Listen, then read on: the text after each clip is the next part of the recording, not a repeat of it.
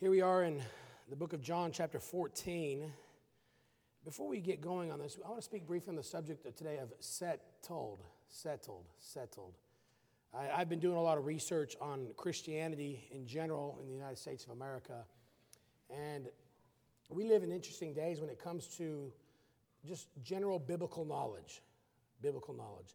A lot of people today are very ignorant of the Bible the word ignorant isn't always necessarily a negative word, it just means not knowing. For example, I'm ignorant of car mechanics. If you have an engine problem, you do not want to call your preacher to come fix it. I'm ignorant of that.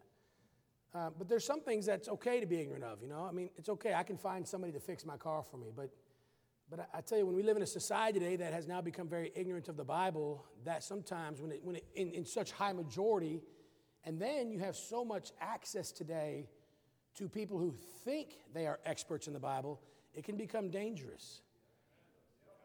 We need to, we need to get back to just believing the Bible. Believing the Bible. And Christians today, now more than ever, should be settled on what they believe. Settled. Do you realize? Here's a great question. Do you know why people are always nervous? Because they're not 100% sure they are right. They don't have the confidence in it. Let me, let me prove that to you. Let, let, me, let me show you the wisdom of Jesus just by way of introduction. Go to Luke chapter 20 with me real quickly. This is a little bit, just a little bit of a teaching part, and I'll give you just three quick statements and we'll be done. But look at Luke chapter 20, verse 1. I've always loved this passage. I've loved this story. Of course, Jesus was the master at being able to deal with any question that was thrown his way. There was no curveball, there was no uh, knuckleball, anything that Jesus was going to catch him off guard. His wisdom and his wit, even, Uh, to answer and handle things, especially when he's being tested, put on the spot, he always passed, always passed with flying colors. And, but we can learn a lot from the wisdom of Jesus Christ. If we would address life and questions and answers of life the way Jesus did, it'd be a lot better place today. Look with me in verse number one of Luke chapter 20. It came to pass that on, the, that on one of these days, as he taught the people in the temple, here's what the Bible says, and preached the gospel, the chief priests and scribes came upon him with the elders. Well, this is a big group right here. You got the chief priests, the scribes, and the elders, and spake unto him, saying, Tell us, you, Jesus, you tell us, by what authority dost thou teach these things? Dost thou doest these, these things? Or who is he that gave thee this authority? Jesus knows this is a trap. He knows that they're trying to stump him, and we all know, based on our biblical knowledge of the Gospels, that he is teaching and preaching on the authority of the same God of Abraham, Isaac, and Jacob that these people worship and believe in, right? So Jesus says in verse 3 And he answered and said unto them, I will also ask you one thing and answer me. The baptism of John, I love this. Was it from heaven or of men? And they reasoned with themselves. Hold, hold on a second. Why are they reasoning with themselves? Why are they nervous right now? Why are they all of a sudden, how are we going to answer this question? By the way, Jesus had no problem answering the original question but he turns a table on them because the reason why they're not able to answer this question is because, watch this now, they're not 100% sure they are right. So the Bible goes on and says this. And by the way, can I teach you though something as a Christian? When you do know what's right and you do know the Bible and you're a student of the Bible, a spirit of humility goes a long way.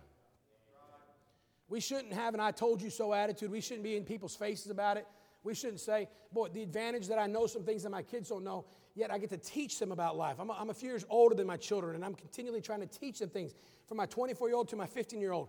And even as a pastor at 48 years old, I was around several older men of God this past weekend, and they taught me some things. I want to always be learning and, and, and, teachable and moldable, and the spirit of arrogance based on what I, my knowledge, I'd rather focus on what I don't know and still need to learn. I know a lot of things about the Bible. I've studied the Bible now for almost 30 years. It's an amazing book. But I liken it to snorkeling, man. The more I snorkel, the deeper I go. The more I snorkel, the more daring I get. The more I snorkel, the more I learn about the sea. And yet, however, when I snorkel just one mile offshore, I'm not even scratching the surface at what's out there in the depths of that sea. I think we'll get to heaven someday and still be blown away by how little Bible we all knew. And so they asked them this. They say, The baptism of John was it from heaven or of men? And they reasoned with themselves, saying, If we shall say from heaven, he, Jesus, will say, why then believed ye him not? But, and if we say of men, all the people will stone us, for they be persuaded that John was a prophet. So they were afraid of Jesus' response, and they were afraid of the people's response. In other words, they were not 100% sure they were right. And they answered that they could not tell whence it was. And so Jesus, in his wisdom, says, And Jesus said to them, Neither tell I you by what authority I do these things. Next question. Next question. Anybody got another question? Come on. That's the wisdom of Jesus Christ. And Jesus' goal while on earth, while, while traveling to that appointment with the Calvary and the cross, was to teach truth, the transitional truth that was going to change the world and change eternity. He was dealing with Old Testament Jews who had to embrace this, this mercy and grace marriage, this grace and truth marriage, this balance of the condemnation of sin and yet the congratulating of the salvation of a sinner. Amen. He, he, was, he, was, he was beautiful in that. He taught it so masterfully. And as you study the Gospels, you just get blown away all the time by how Jesus handled his words and by what he said. And so now you fast forward to John chapter 14, and now he has taught he has taught these disciples many things. They have learned. They have been students of his now for some time. John 14 is actually closer to the crucifixion. They spent some time with him, and Jesus is now encouraging them. They're starting to see the pressure, the, persecution is getting real. And the Bible says, here in John chapter 14, he says, Let not your heart be troubled. Do you believe in God? Do you believe in God? Your heart has the potential to be troubled today, but do you believe in God? That's the question. It's very simple. I'm making an assumptive statement, Jesus says here. You believe in God? Yes, well, of course you believe in God. Then believe in me also. Because what I'm about to tell you, you can take to the bank. In other words, don't miss this now. Luke 20, they want to know by what authority he's speaking these things. John 14, he's speaking by the authority of God his Father. And he speaks these words fluently, clearly, and 2,000 years later, our spirit and our soul is still refreshed by the teaching of John chapter 14. If you are discouraged today, read John chapter 14. If you feel defeated today, read John chapter 14. If you feel like you've been distracted, read John chapter 14, because in John chapter 14, the wisdom of Jesus then says, not only does he tell you in the present tense to not be troubled, he says there's some exciting things coming. He says there's a mansion. He talks about preparing a place, and there's a twofold teaching of that. He is preparing a place in heaven for us, but he prepared that place also by going to the cross and coming out of the tomb for us too. Thank the Lord for that. And he says, Whither I go, you know, in the way, you know. But then still Thomas, who's still doubting, like I do sometimes. Thomas, who still asks questions like I still do sometimes. Thomas, who's still not totally clear on what Jesus says. Some, still, sometimes I feel that same way. He says, Hey, Lord, we know not whither thou goest, and how can we know the way? And then Jesus answers him again with that same authority I am the way, the truth, and the life. No man cometh to the Father but by me.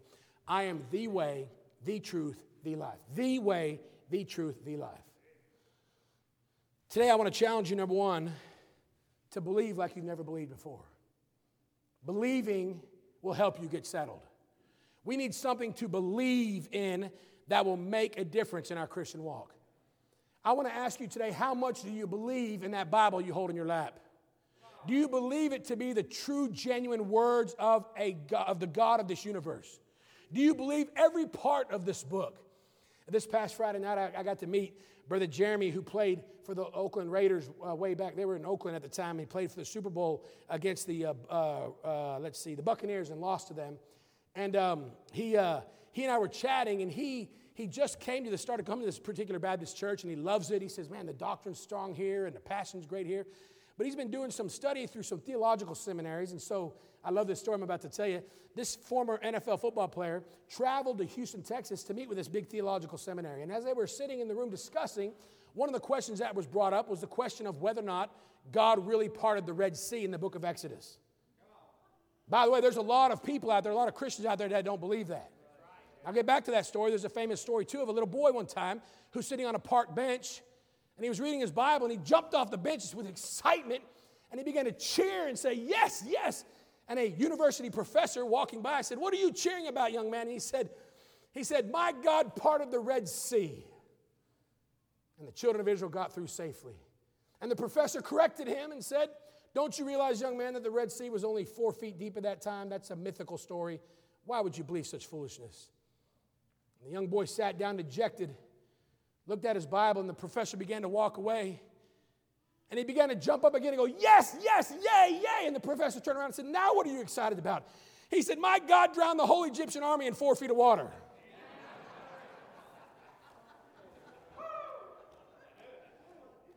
But Brother Jeremy, who's a new Christian, former NFL player, who's a new Christian, was sitting in this room with all these theologians, with all of these intelligent Bible scholars, who all these people that are supposed to know the book and the Bible. But don't, by the way, don't, don't miss this now. Never lose your childlike faith. Don't get so smart that you're going to start correcting God on his theology. Right? That's a dangerous place to start walking.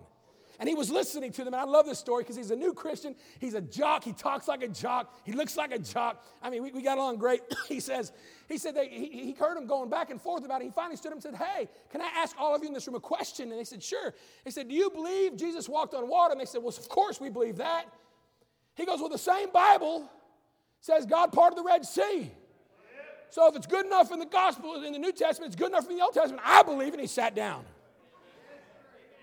It's amazing how we like to cherry pick what we want, like the Pharisees and scribes and the elders did. People a lot of times will cherry pick, but can I tell you something today? If God says it, let's get back to believing it again.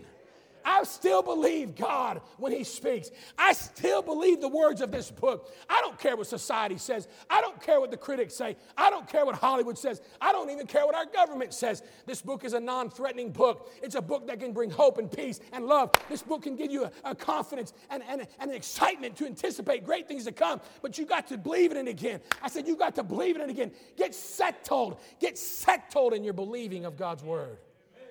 Believe it. Believe it. By what authority? Oh, Jesus, we know what authority. And by the way, he consistently, before the cross, spoke on the authority of his Father. But after the crucifixion, after the resurrection, all power was given unto him. Now he speaks on his own authority. And because of that authority, he is now our mediator between God and man, the man Christ Jesus. Number one, believing. Keep believing, make it settled. Boy, there's some crazy stories in the Bible. The world believes crazy stuff out there. I mean, I'm amazed sometimes at what people believe they got to do to get to heaven someday. I'm amazed at what people believe in, in, society. In fact, it just seems like people will embrace and believe the lie more day, nowadays than they will the truth. It's been said a lie will get halfway around the world before the truth even puts its pants on. There's a lot of truth to that statement. And we live in that day now, so believe his word. Be believing. Number two, continue be, to continue to be receiving. Receiving his word. Now, see, there's a lot of people that will believe it, but they will be critical in the area of receiving it. Listen, if you believe the Bible, you might as well receive it. Uh, the Kansas City Chiefs have a big game today. They, they, there are a lot of people, the fan base believes in that team. But you know what their problem has been all year? They have talented athletes, but they've not been receiving very well. Amen, Brother Bill?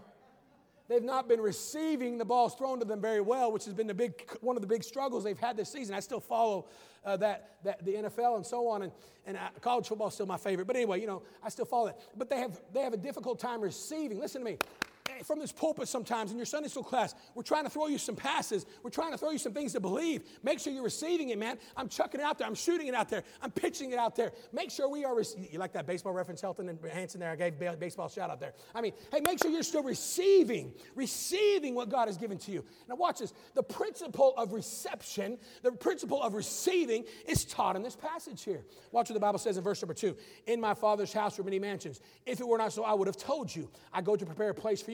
And if I go, did he go? Help me, church, did he go? Did he go? So if Jesus gives you an if then statement, you can take that to the bank. If Jesus says, if I do, and then he does it, guess what? Whatever the if is, it's going to be followed up by truth that you can verify and trust in.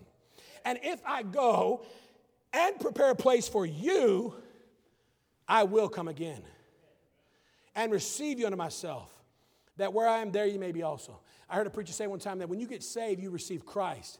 When the rapture happens, Christ gets to receive us. But the fact of the matter is, the principle of receiving is taught all through the Bible. As Jesus was ministering and teaching, as he was, whether he was teaching in the temple or teaching his disciples or feeding the multitudes, when he's teaching that big crowd, even when he stood before Herod and Pilate, he was still teaching. He was always teaching and preaching and preaching and teaching and teaching and preaching and preaching and teaching, trying to get people to receive that which they should believe, and that makes a difference in everything you do in a Christian life today.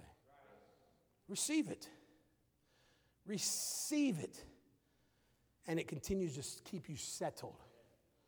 Listen, church, we live in interesting days. I said it a few weeks ago that, that the, the, the pastors and preachers and teachers, genuine Bible preachers and teachers today, have more competition than they've ever had before. There's podcasts and there's, there's, there's, there's uh, videos and YouTube videos, and I'm not against a lot of that stuff. Don't misunderstand me. But there's a lot of people out there teaching on the Bible that probably shouldn't be teaching on the Bible, right? It is a fearful thing to mishandle the Word of God. It is a dreadful thing to misteach the Word of God. And may God help me as a preacher and a teacher of the gospel of Jesus Christ to consistently tell the truth of it and present it as such. I don't want to worry like those scribes and Pharisees and elders and be doubtful and not be 100% sure that I'm right because I know this. I'm not always 100% sure I'm right, but I know He is. He's 100% right all 100% of the time. I can trust in a God who's all the time right, all the time right, all the time holy, all the time good, all the time righteous. He is all the time everything He says He would be every single second of all the time. What a blessing, what a truth. So, as you are believing, continue to be receiving. Now, here's where you separate the men from the boys stay cleaving. Stay cleaving today. The word cleave today has, has, has a lot of new modern definitions, but the old English word cleave means to, to hang onto something and literally say, I'm never going to let go. The Bible talks about one of David's mighty men in the Old Testament having cleaved to his sword so much that he literally, they literally had to pry his fingers off. He couldn't, he would not let go of that sword. Nothing could get that sword out of his hand as he was fighting to defend the, the, the, the land of Israel. What are you saying today, preacher? I'm saying we have Christians today that flirt with believing and they kind of talk about receiving, but boy, where's the generation that'll cleave to the Word of God again? I mean, hang on to it as if it's the last thread. Listen to me. I believe Christians should be engaged politically. We got a big election year coming up this year. Uh, right now in Missouri, pray for our Missouri House and Senate. It's a house divided. There's a lot of division in there. There's a lot of battles. I've received several phone calls on this last week. In our own state, there's a lot of chaos. But can I tell you something? I'm not cleaving to the senators. I'm not cleaving to the representatives. I'm not cleaving to the next president. I'm not cleaving to the politics. I'm cleaving to God's word and the God of his word. Cleave to that. And that's why Jesus says, listen to me, what I've said to you, what I've taught to you. Thomas, that is an interesting statement you make. That is a great question you bring up. You said, Lord, we know not whither thou goest, and how can we know the way? How can we know it? How can we know it? Well, Thomas, here it is believe, receive, and then once you believe and receive, cleave to it. Cleave to it. As a receiver catches a pass, once he catches the pass, his job's just beginning he's got to cleave to that football. And he's got to hang on to that football as 220 pounders and sometimes 300 pounders and sometimes 350 pounders are trying to come and hit him hard enough to knock that ball loose. And I'm telling you, Satan today is coming at the church hardcore. He's trying to hit us hard enough that we're going to not cleave like we used to. We're not going to believe like we used to. We're not going to receive like we used to. If God said it, then believe it. If God said it, then receive it. If God said it, then cleave to it. Jesus is the way, the way the way. The way of Jesus Christ is the, not a way. It's not the best way. It's not, it's not one of the ways. It is the way. He is the way. Oh, wait, he's not done. He is the truth. Not the best truth, not one of the truths, not a truth, but the truth. Oh, and, and by the way, he is the life. I love that verse. Jesus Christ, he says, I am the way, the truth, and the life. The life that we get from Jesus Christ is a life that's so eternal, it's actually going to cleave to us for all eternity. We need a generation of Christians in 2024 that no matter what they read or hear from all the loud mouths and sources out there, from all the wise people on social media, from all the Facebook posts and battles, we need some wise Christians today that'll say, you know what? I'm going to believe and receive. And to quote a man several years ago who said, You can take this gun out of my cold, dead hands. Was that Charlton Heston? It's a famous quote people like to say. Listen to me. Till the day I die, till the rapture happens, I want to cleave to this book. I want to cleave to his word. I ain't got nothing worth you listening to. I ain't got nothing worth saying today. I can't impress you with my wisdom and my intellect. The Bible says God's foolishness is still better than the wisdom of the wisest man. So today, church, get settled. That's why I love this idea Mrs. Hanson brought to us about the Bible reading chart. making sure you stay close to that Bible. When you have questions, ask, learn. I'm still asking questions. My wife asked a question in a Wednesday night service two weeks ago. I didn't know the answer to, and we found out what the answer was, and it actually shocked all of us. You know, the Wednesday night crowd that was here, you know what we're talking about.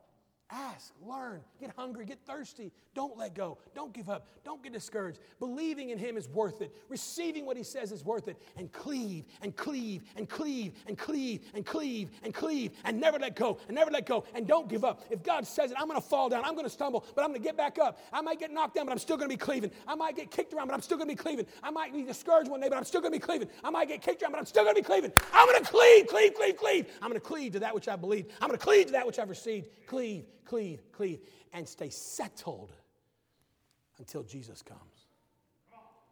Settled. Head your bowed eyes are closed. Thank you for listening so well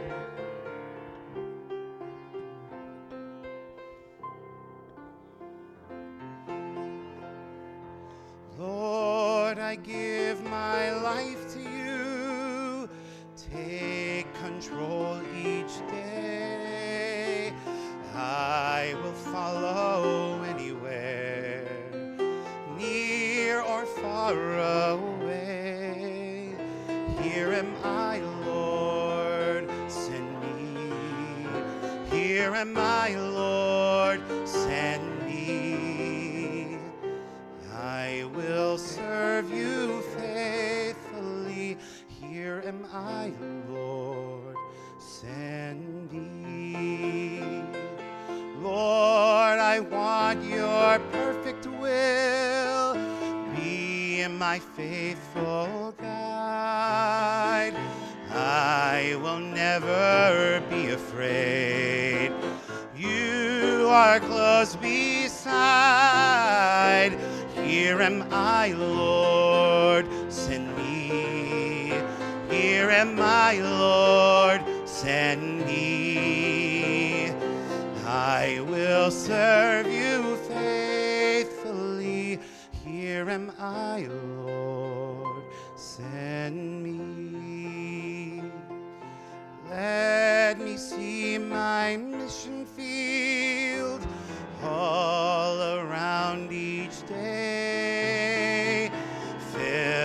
heart with Jesus' love.